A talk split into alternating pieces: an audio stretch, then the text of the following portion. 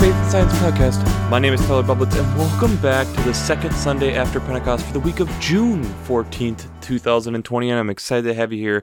I'm excited to dig into this week's podcast, and I'm excited that we are getting closer to the apex of the longest day of the year in the northern hemisphere. And it's such a great time, I know, for me being in the northern hemisphere that we're able to enjoy these longer days, these shorter nights, and these warmer days that we're having with the sun.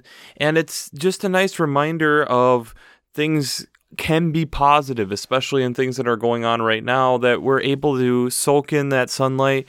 And as we are getting ever closer here toward the end of this season where we slowly then will tilt to move toward winter.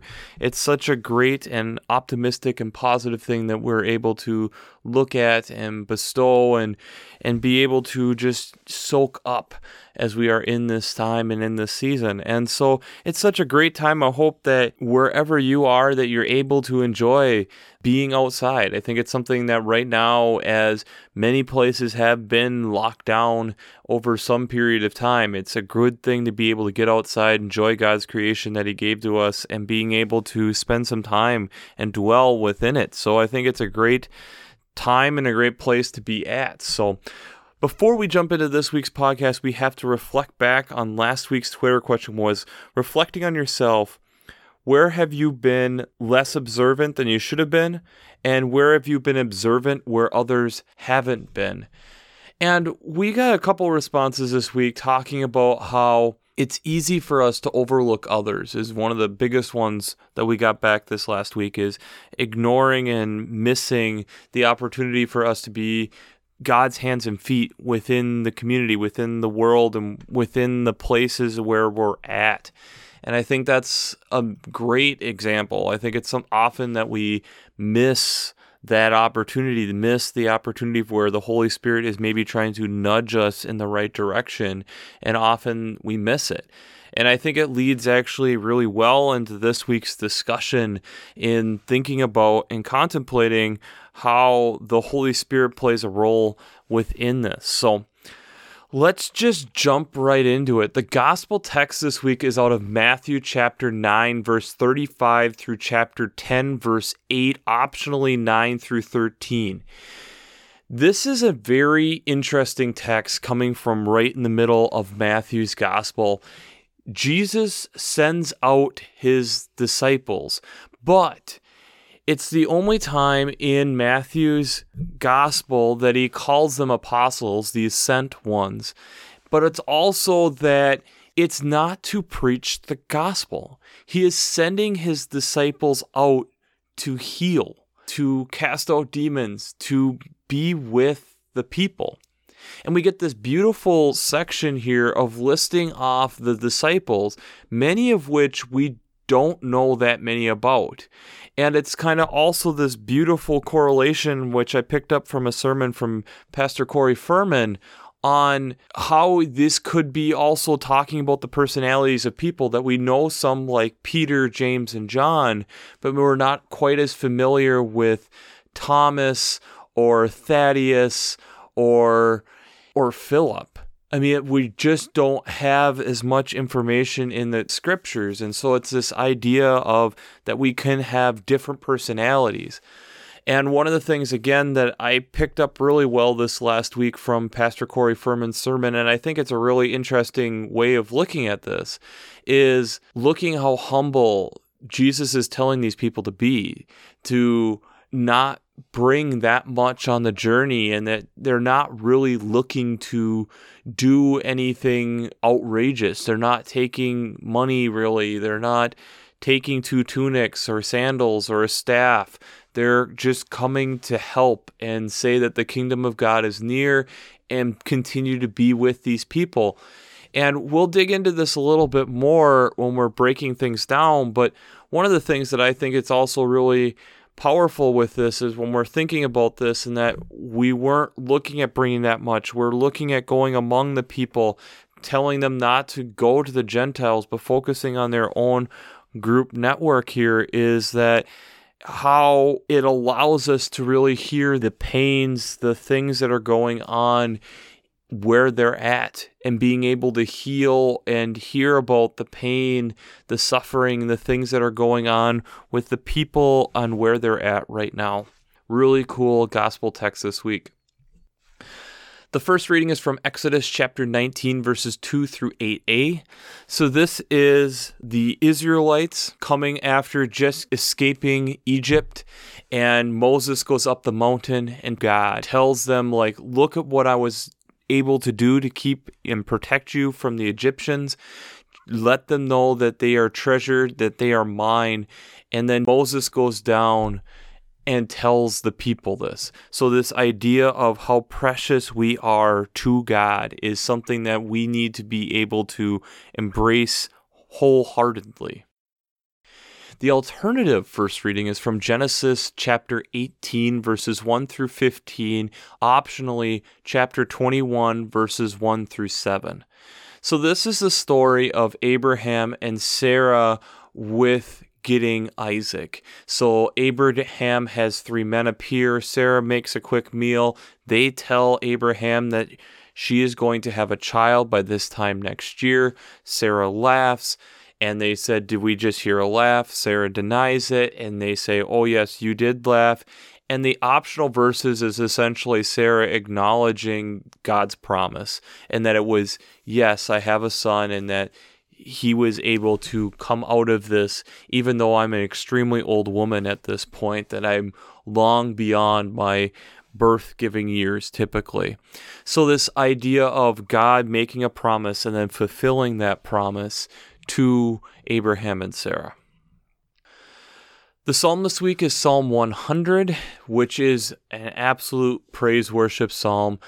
Verse 1 I is probably one of the most popular verses in scripture make a joyful noise to the Lord, all the earth, and that we're singing praise because of the gifts that God has given us, the things that God has done for us, that I think are just so powerful for us to think about, to consider. The second reading is from Romans chapter 5, verses 1 through 8 and that this is a text of talking about what Christ has done for us and that he has gone through a lot for us. But the powerful verses coming from verse 3 to verse 5, 3 through 5 are the big powerful verses. And not only, but that we boast in our suffering, knowing that suffering produces endurance, and endurance produces character, and character produces hope, and hope does not disappoint us because God's love has been poured out of our hearts, though through the Holy Spirit that has been given to us. So, this idea of that all these things, these trials, these tribulations are leading us towards something, and it brings it to a really great conclusion at the end that Christ was willing to go through all this before we had acknowledged even and really repented of our own sin, that Christ was able to do this for us. So, showing how much he cares about us. So, before we get into how faith and science tie together on these texts, we have to do our shameless plug for Working Preacher. If you haven't checked out Working Preacher, I'd highly recommend it. Between your Sermon Brainwaves podcast, their commentaries, their discussions, since I'm not an ordained minister, I check them out on a weekly basis to be able to hear from multiple different people at Luther Seminary in St. Paul, along with that we have multiple different commentators who are bringing different perspectives from all over the country and world. So if you haven't checked out Working Preacher, I'd highly recommend it lots of praise given to God, lots of us acknowledging what God has done for us. And then we get the gospel text of God telling us then to be humble with other people in the creation. A lot to digest, a lot to think about. And at first, it doesn't necessarily look like an easy text to really break down. I mean, one of the ideas that I had, and maybe another time I'll look at, is going through the history of how we have our modern medical field and how they had to be essentially robbers, grave robbers, to be able to study the human body, to be able to benefit people long term. This love that they had to pour and risk their own lives for that. But I think there's another story that we can look at and another example within science that we all can do that I think better represents this at this time and in this place. I was able to this week take a walk in the woods.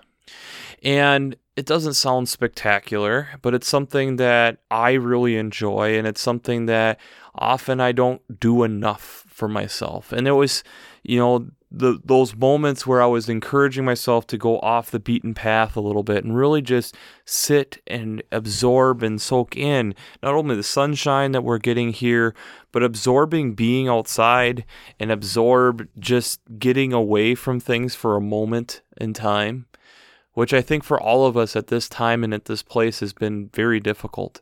And as I'm in the woods, I just stood there and tried to observe what was all going on. And for me, it was a mixed deciduous and coniferous forest. And I'm listening to the birds and watching them fly around within the branches, back and forth, and seeing the different territories. I was, I was down by the lakeside. We had a lot of red winged blackbirds that were mixed in with lots of red eyed vireos making appearances. And for me, one of the highlights definitely was seeing a Blackburnian warbler.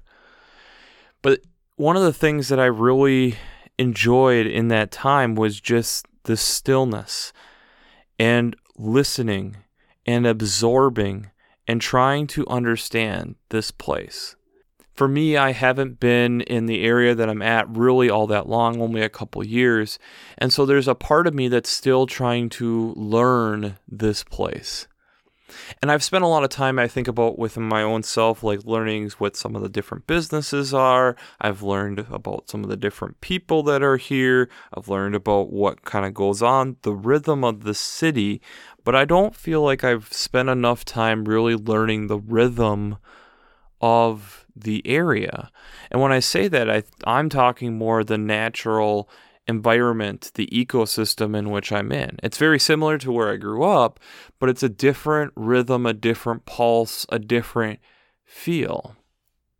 One of the things that I will have ingrained in me is as I was standing there for an extended period of time, I had a red winged blackbird pecking at the wood and the bark above me to the point where I'm watching it fall, the lichens and stuff that it's going after and eventually even having one fall on my head.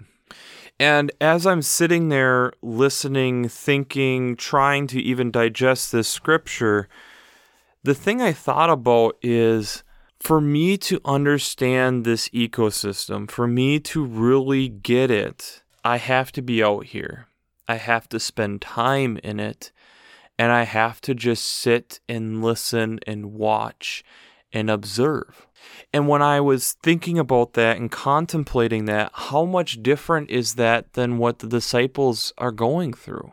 Jesus is sending his disciples out to heal, not to share the news that God has come near, but not to proclaim the gospel. He's sending them out to heal, to listen, to be with the people around them, to understand the hurt, the pain, the things that are going on around them. And with that, then it's amazing with the text that we get that it's through that that we will understand the gifts that God has given us. We will understand what God is calling us to tell other people to do. You know, telling what what is God calling for his people to know, to do? What is God telling you that this is going to happen even if we don't believe it? To be able to give joy and to recognize what God has done for us. As I was reflecting and thinking and processing all of this stuff, I thought about, you know, we've been going through this crazy couple of months between human rights issues, between talking about a novel virus that's shutting down the world in various different ways. But I'm getting back to the root, the ways that I connect with God best is out in nature. And as I'm sitting there contemplating, listening, trying to understand what is all going on, I thought about it from the perspective of the give and take pull of our environment versus progress in quotes. See, we have been given, and we even talked about a couple weeks ago the creation story and how we are to tend this garden and how the Spirit of God helps stir this whole thing to get the whole thing started. But I feel like often we don't slow ourselves down enough to be able to feel the pulse, the rhythm, the way that the clock turns for the environment. The ecosystem I'm in, how fast does it move? Instead, I get wrapped up in the culture, the world that I am in, the world of quote unquote progress. And often that progress means that I need to keep running and keep going faster. Even the environment takes time off. I've been really thinking about and contemplating that with this text and how often we are quick to assume and quick to try to make solutions to things that we see a problem within the environment and this is what we have to do to fix it. And I often wonder within my own self, having been in that world of trying to work with helping environment, but also having budgets and having that feel of how am I supposed to know what we're doing is the right thing to do when we're not spending enough time to slow down to really feel and know and understand this ecosystem at this time to be able to make the best impact for this ecosystem. And that takes time. That takes being observant. That takes walking humbly without a few tunics and spending time there, really absorbing the environment. It's called being a really good biologist. And that's really difficult in the world in which we're in. Right now, one of the things that is an underlying tone, especially as the environmentalist that I am, is the mixed feelings that we've had about what this virus has done. We've talked about a couple months ago how during the world shutdown, if you want to put it that way, that we were able to see the environment make major steps in progress quite quickly. But those major steps don't erase everything that's happened. And it's amazing how you get mixed reports since the world has decided that now is the time to get back to closer to what we were before how the environment hasn't necessarily responded as well. And so the question at times that I wrestle with and struggle with is are we spending enough time to be able to hear the heartbeat, the rhythm of what we're supposed to be tending to? Or are we putting our own quote unquote progress ahead of our duty that God has given us to do? And by doing that, are we missing blessings that could be coming from it? Are we missing potential solutions to things? Are we not allowing ourselves to be who God is wanting us to be? Because while I was out in the woods, spending my time, taking my time, slowing down, I let my mind wander and ponder and think about things that I really wasn't going to do that much with. I thought a lot about this podcast and let my mind just play and try to start weaving and figuring out how this was all coming together. But the question that I have is how often do we actually do that for ourselves? Is that one of the blessings that we're missing because we're not spending time in places where God is wanting us to be for quote unquote progress, whatever that means in a human context. Because when we're looking at it from that perspective, look at Abraham and Sarah. Abraham and Sarah aren't supposed to have children a human context. She is not going through the normal woman cycles, it even states, and that she is too old to have children. But yet God steps in and says, No, I have a surprise for you, and you have to trust me. We look at the Exodus story and go back just before this reading and how the tribe of Israel has been suppressed, what they've been struggling and wrestling with, and there's no way we can get away from the Egyptians. There is no way. And yet, here we go. Moses, go talk to them. No, I'm the one who I killed one of my own people and fled, and I'm not a public speaker. No, go talk to him. And then you have the plagues, and then you have the running off and the Red Sea parting and the Egyptians being swept away. And now we have this text that trust me. I have plans. I care about you. We have the Romans text discussing and talking about how much God cares about us if we are willing to acknowledge it and realize that there are things within this faith, within this life, that are going to be difficult. But if we trust and put our trust in God and let God do his thing in us, realizing that there are going to be hardships along the way in that, that in the end, it will be worth it. That we will be able to, like in the psalm, see what God is doing and give thanks and praise to Him. You can't tell me when Jesus sends the disciples out that they were really excited about this mission. You've seen me do it. It's time for you guys to do it. You're going to bring nothing really with you. You're going to cleanse and heal people and say that the kingdom of heaven has come near. And if they don't accept you, you flee and you move to the next city, but you stay nearby with the chosen people of God brothers and sisters, I would argue that part of the chosen people of God is not only our neighbors of human construction, but like we were talking about a couple weeks ago, if we have dominion in quotes or being like the master gardener of this creation, our little ecosystem around us is part of that. So that means not only caring about and understanding your neighbors and trying to help them, but realizing that there are other neighbors that aren't human along with that. And to be able to understand that, we have to be wise like serpents and innocent like doves, coming from verse 16 in the Matthew text out of chapter 10. And to be wise, I know wise is not necessarily snap decisions. Wise takes time, wise takes thought, wise is understanding and processing and working through it. Brothers and sisters, that means slowing down. We are in this amazing time right now where a lot of things have slowed down. And the value of what is important in this life, I think, has been questioned and thought about a lot over the last few months. And like I stated last week, I feel like we are in this great time of great opportunity, helping us understand we have more opportunity than we ever have to make an impact.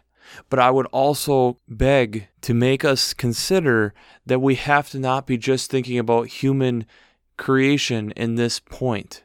If we are going to be like the psalm and stating that look at what God has done for us, it can't just be us as a single human. This can't just be us as a group of humans. It has to be us as a creation.